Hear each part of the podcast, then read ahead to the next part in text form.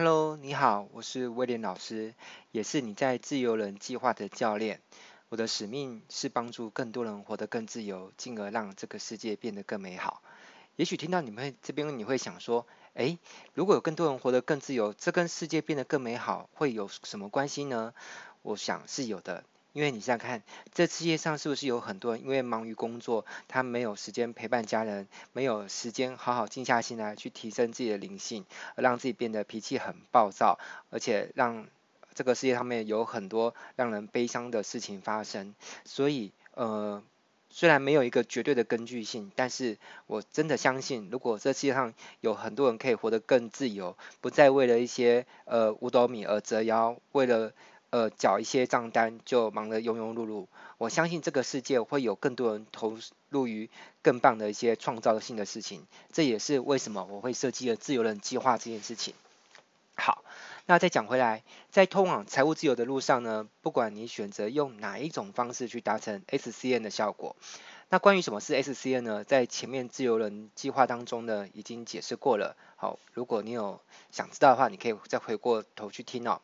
那 SCN 的效果呢，有一种通用的能力，就是不管你想要透过哪一种职业去呃达成 SCN，这个能力都是通用的，也是非常重要的基础能力。这个能力呢，就叫做经营名单的能力。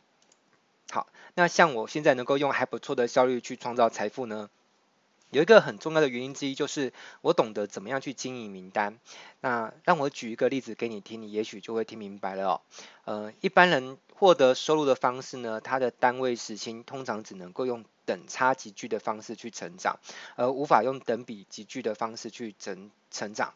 举例来说，一个月薪三万块的上班族，他的时薪相当于一百七十元，而这个一百七十元是怎么算出来呢？嗯，答案很简单，其实你用计算机呃稍微算一下，三万除以二十二个工作天，再除以八个小时，你就会算出来答案是一百七十元。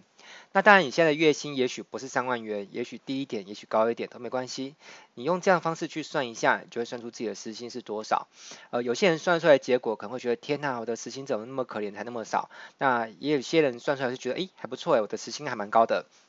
OK，Anyway。那反正随着这个人在这家公司，或者是他在这个行业里面的呃一个年资越来越长哦，他的时薪通常会成长，比如说从时薪一百七成长到一百八、一百九，甚至两百，甚至更高。但是你会发现他很难呈现翻倍式的成长，有没有？比如说一碗一个洗碗工人，或者是一个计程车司机，他有没有可能呃永无限制的，因为他的年资变变长了，他的薪资就没有上限，一直加上去？通常不太可能哦，他会来到某个点的时候。就卡住了，就再也上不去了，就好像有个玻璃天花板一样。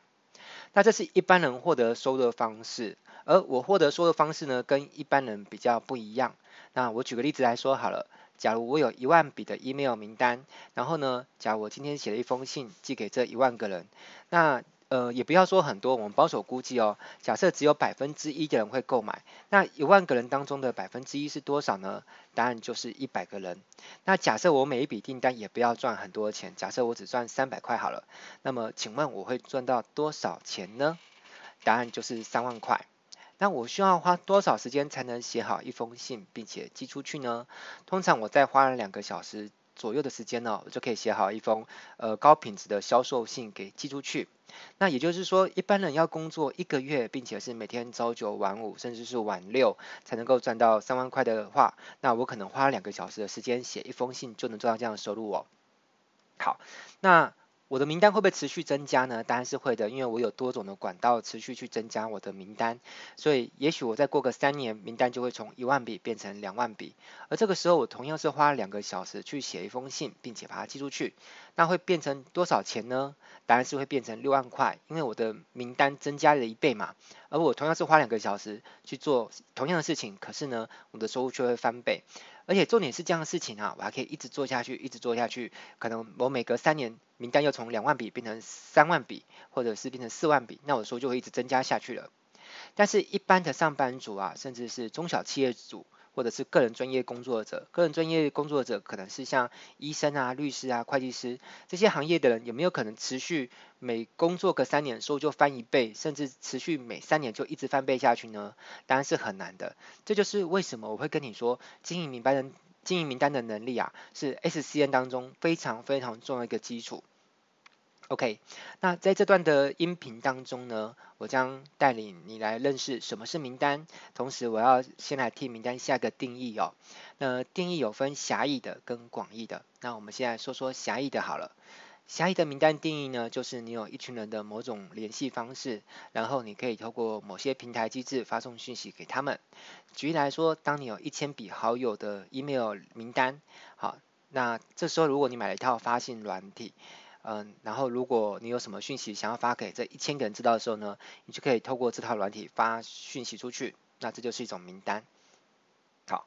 那当然为什么需要发信软体呢？因为当你的名单量比较大的时候，就需要发信软体才发得出去。如果你的名单不大，可能才几十或几百笔，那一般的呃 email 账户就可以发信发得出去了。好，那我们再来举例，呃，我相信很多人有在用脸书嘛，好，有些地方又叫面子书。好，或者是赖啊，或者是微信，那上面是不是有很多你的好朋友？那这是不是名单呢？答案也是名单。好，因为你也可以透过脸书，或者是赖，或者是微信，或是 App，好，发信息给他们。好，那如果你过去跟很多人交换过名片，或者是因为念书，或者是参加社团的关系，手上有一些同学或者是社团的通讯录，那也算是一种名单哦。好，那在大陆呢，有些人把名单称之为数据库。虽然严格来说，哈，在网站设计，因为我开过网站设计公司嘛，呃，从网站设计公司的观点来看，名单是数据库的一种应用方式，但并不代表数据库就一定等于客户名单哦。哦、有些时候，比如说在我们这个行业来说，数据库可能就是像呃 MySQL 哈，或者是类似的一些资料库名单。不过没有关系哦，呃，你也不一定要把它理解太复杂，反正你能够听得懂我在说什么就可以了。那名单它不论是对个人来说也好，对业务来说也好，甚至对企业来说呢，都是非常的具有价值的，甚至可以说是最重要的一种资产。名单虽然是一种无形的资产，但是它的价值呢，却甚至比有形的资产还要高哦。你想想看，如果今天你把一家公司的电脑搬走，那这家公司可能还不会垮台哦，因为他们只要再花钱买得起一批电脑就可以继续工作了。但是如果你今天是把一家公司的名单给搬走，而且你搬走的时候他们并没有留下任何的备份，哇，那这家公司可能就完蛋了。因为当他们有新商品上市的时候呢，将会不知道如何去跟他们过去的客户做联系。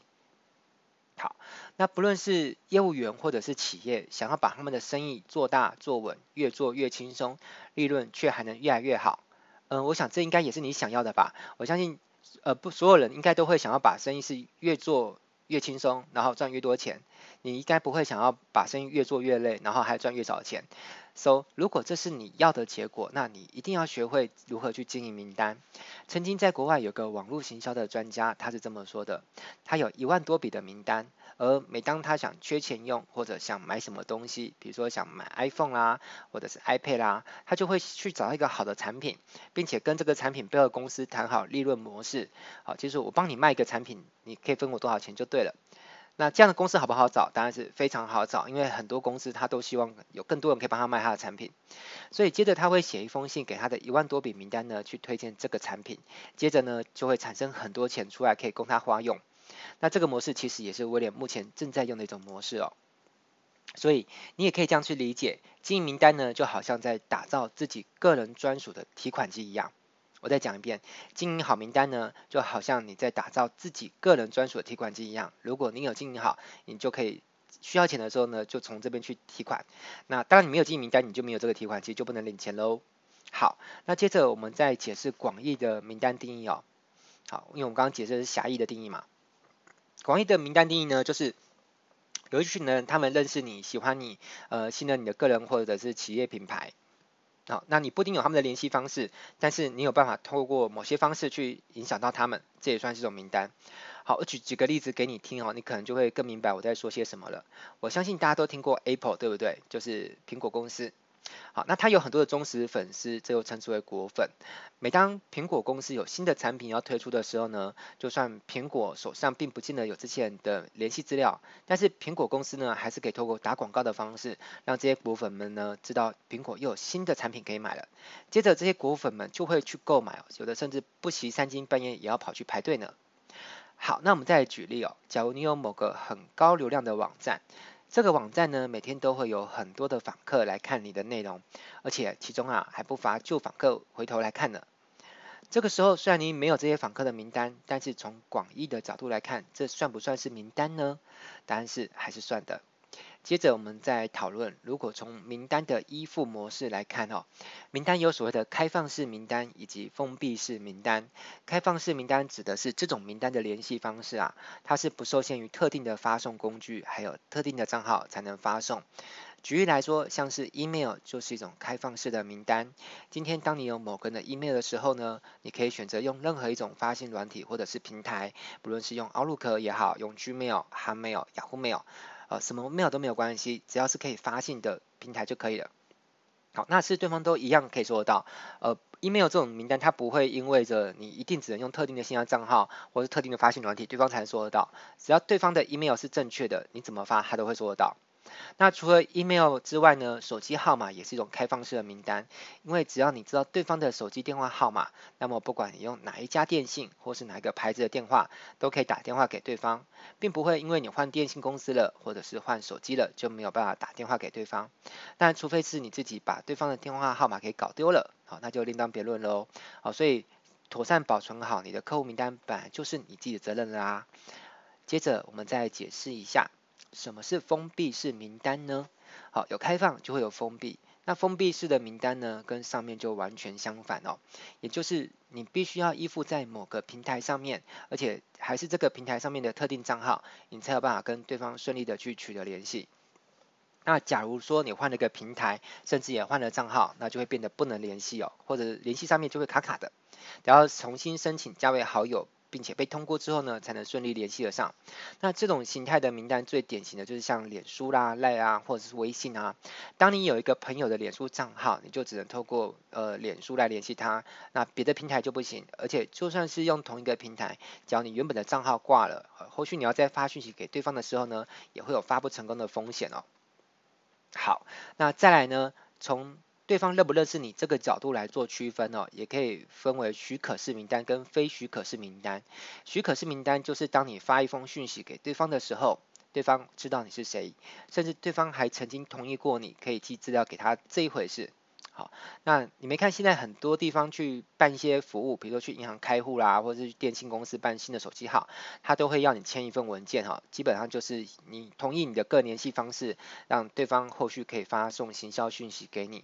好，这属于个资法的部分嘛。好，那对照之下，反过来看啊，有非许可式名单，呃，有许可式名单就会有非许可式名单嘛。那非许可式名单也很好理解哦。非许可式名单就是对方基本上不认识你是谁啊，也没有同意过你可以发讯息给他这一回事。那什么情况下会发生这种事情呢？啊，呃，我想有一种经验大家一定不陌生哦，就是当你打开 email 信箱的时候，应该有会发现有的时候会有人寄广告信给你。而这些寄广告信给你的人，你根本压根子就不认识他嘛。那这种信件又被称之为垃圾信件哦，因为叫 spam。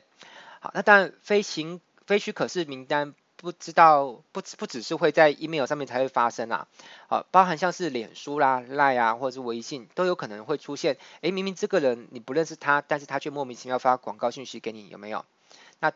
非非许可式的行销方式哦，通常都存在某种风险哦。第一个风险就是会导致反感，哦，甚至会损及企业的形象，因为毕竟对大部分人来说都不太喜欢收到不认识或或者是不请自来的广告讯息嘛。那此外，非许可式名单的转化率通常很低哦，因为他们通常既然不认识你背后所属的企业，那也或者是不认识你，那么他跟你的信任感就会很低。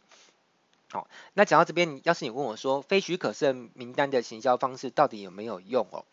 呃，其实我跟你说，因为我有试过嘛，根据我本身亲自操作的实验证明哦，非许可证名单基本上还是有用，好，但是前提是，呃，你用在什么方面，怎么用。呃，如果你是有一个符合大众市场的需求的，而且商品本身有竞争力，好，再加上你的文案、图片各方面品质都到位，好，那这样还是会有机会创造不错的 ROI 哦，也就是投资报酬率啊。比如说你花多少的广告费去撒这种陌生广告，然后产生多少的呃业绩啊，或者是利润回来。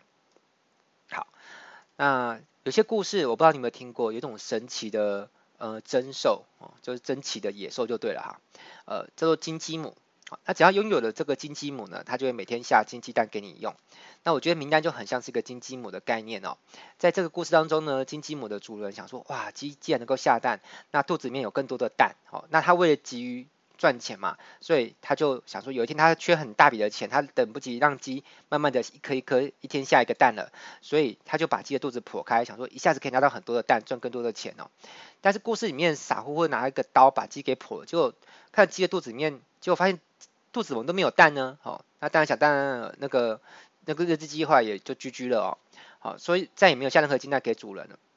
呃，听完这故事，你会觉得说啊，这故事的人怎么那么傻哦？这么傻的，应该只有童话故事才会发生，现实生活当中应该不会有这么傻的人吧？但是我必须要告诉你这个千真万确的事情哦，那就是在现实生活当中呢，还真的有人会对自己的名单干这种杀鸡取卵的事情哦，不但有，而且还不少。什么叫对名单杀鸡取卵呢？就是永远只对名单做销售，而不对。而不花时间对名单建立起信任感，那这样做最后只会让名单的人对你永远失去信任感，并且退出订阅，或是想办法封锁你的讯息。好，那你你不要以为你建立一个名单之后，这个人永远都会一直收到你讯息，答案是并不一定哦，因为他如果不喜欢收到你的讯息，呃，不管是在任何平台，他都有办法解除订阅，或者是封锁，或者是拉黑等等的，好，甚至还举报你都有可能。好，OK，所以呃，你要尽可能让建立信任感的时间的比例呢，大于销售的比例啊。如果可能的话，呃，理想状态是做到二比一以上，也就是比如说今天你写两封信是没有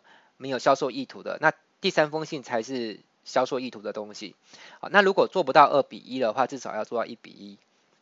好，如果低于这个比例的话，我个人认为是有点危险啊，因为大家大家如果觉得你都是每次都是要卖的话，那可能就是他他会不想收到你的讯息哦。那怎么样才是能够建立跟名单的信任感呢？嗯，很多网络行销大师们都一致认同一个观点，就是建立信任感最好的方法，莫过于持续免费的提供一些有价值的资讯。那什么是有价值的资讯呢？就是一份在市场价值上可以被客观条件认定为具备收取一定价格来做贩售，但是却免费提供给名单上面的人，这就是有价值的资讯。好，那我举个例子来说好了，呃。我曾经录制了一个教学影片，这个教学影片的内容叫做如何透过网络创造百万收入。那这个影片的时间长度长达一小时又五十二分钟，那里面放了很多很扎实、很有料的网络行销的教学。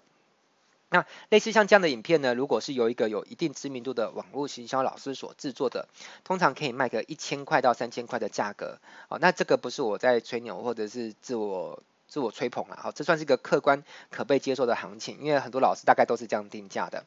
那呃，我我也过做过尝试啊，就是类似像这样的一个时间长度，将近两个小时，如果卖这个价格的话，如果把它寄出去，真的会有很多人购买。但是我如果把这个原本可以拿来卖钱的影片，呃，寄给我名单上面的朋友，他们就会觉得，诶，蛮开心的哦，这这么这么好的资讯，而且原本是可以卖的，原本我是要花钱才能取得的，现在你却免费寄给我，他们就觉得开心，而加深对我的信任感。那其实也很像我现在在录这段音频给你嘛。其实我现在教的东西，其实我也可以把它拿来作为卖钱的一个资讯型的产品。可是你现在是不是免费收到？那你就会觉得说，嗯，威廉老师这个人真的很不错，值得交朋友。好，那今天如果我是录制一段影片，告诉人，哎，做人要诚实啊，要乐观啊，要积极向上啊，要遵守四维八德啊，像那个童子军一样。那你录这样的影片是很棒，没错。可是这样影片在市场上面会不会有人花愿意花钱跟你买呢？呃，我想比较难哦，因为对大部分人来说这是常识哈。从小爸爸妈妈或学校老师就跟你说，哦，做人要诚实，要乐观，要积极向上。所以你跟他们说，哎，我有些很棒的观念，呃，请你付钱给我，就告诉你。结果人家问你说，那你要告诉他什么观念？你跟他说，我要告诉你诚实、乐观、积极向上。那大部分人他是不会花钱跟你买这个资讯哦。所以资讯并不是你个人觉得好就是有价值的资讯，而是以市场来做取。做取决，就是这些资讯通常要花钱才买得到，而你免钱给别人了，这样才叫做有价值的资讯。好，所以有些人会 自我感觉良好，做一些自己以为有价值的资讯，但其实观众并不见得买单哦。OK，那除了提供有价值的资讯之外呢，还有一个方法也可以建立信任感，那就是传递有温度的讯息给予你的名单。毕竟人是有情感的动物嘛，都渴望喜欢能够收到温暖人心的讯息。因此，你应该让你的讯息呢，像是跟老朋友在聊天、在对话，在说故事一样，而不是像一些大公司啊发给消费者的促销 DM，或者是像信用卡公司呢寄给他们的信用卡户上面的那个传单一样，好，那样子会比较建立不了信任感哦。好，就像你收到温老师的讯息，会觉得温老师就像你的老朋友在跟你聊天，对不对？好，OK，那这段音频讲到这边，我必须派一个课后作业给你哦。毕竟，如果你只是光听我说，你自己却从来不去采取行动，去 do something，你觉得你会不会达到财务自由呢？答案是当然不会啦。好，所以接下来我要请你做的事情就非常的重要，就是我希望你能够开始着手去整理属于你的名单，去建立你的专属提款机。我相信，如果听这段音频的你是一个已经出社会的成年人，那你过去应该有跟人家换过名片吧？甚至有的人从学生时期就已经开始收到过名片啦。那像我自己本身哈，威廉从学生的时候就开始哦，有在收名片跟整理名片。哦，所以我要请你整理出来，就是把你过去收到过的名片啊，或者参加一些社团啊，或者上课啊，拿到一些通讯录，通通都把它整理出来。呃，这些东西它可能过去呃散落在各个地方，可能有的在你家，有在你公司的名片本，有的甚至是用橡皮筋捆起来了。OK，这这我都知道，因为有很多学员都是这样子嘛。那万一有些名片丢掉了也没关系，不要太懊恼，反正呃过去的来不及。那因为你过去不知道名单的重要性嘛。那如果你今天知道，就要好好的开始收集并且整理名片啊。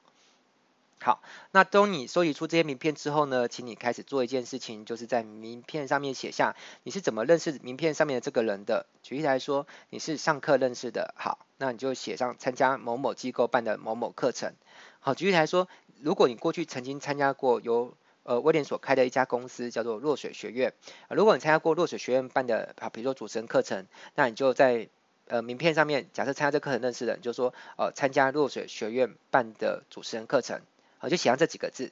好，那具体为什么为什么要这么做呢？这个在明天的教学当中，我会跟你分享非常实务、非常落地的，就是关于说，当你手上整理出一大堆的名片的时候，你该怎么去建档的方式。OK，那这段音频呢，就先跟你分享到这边喽，希望对你有帮助。那我们明天见。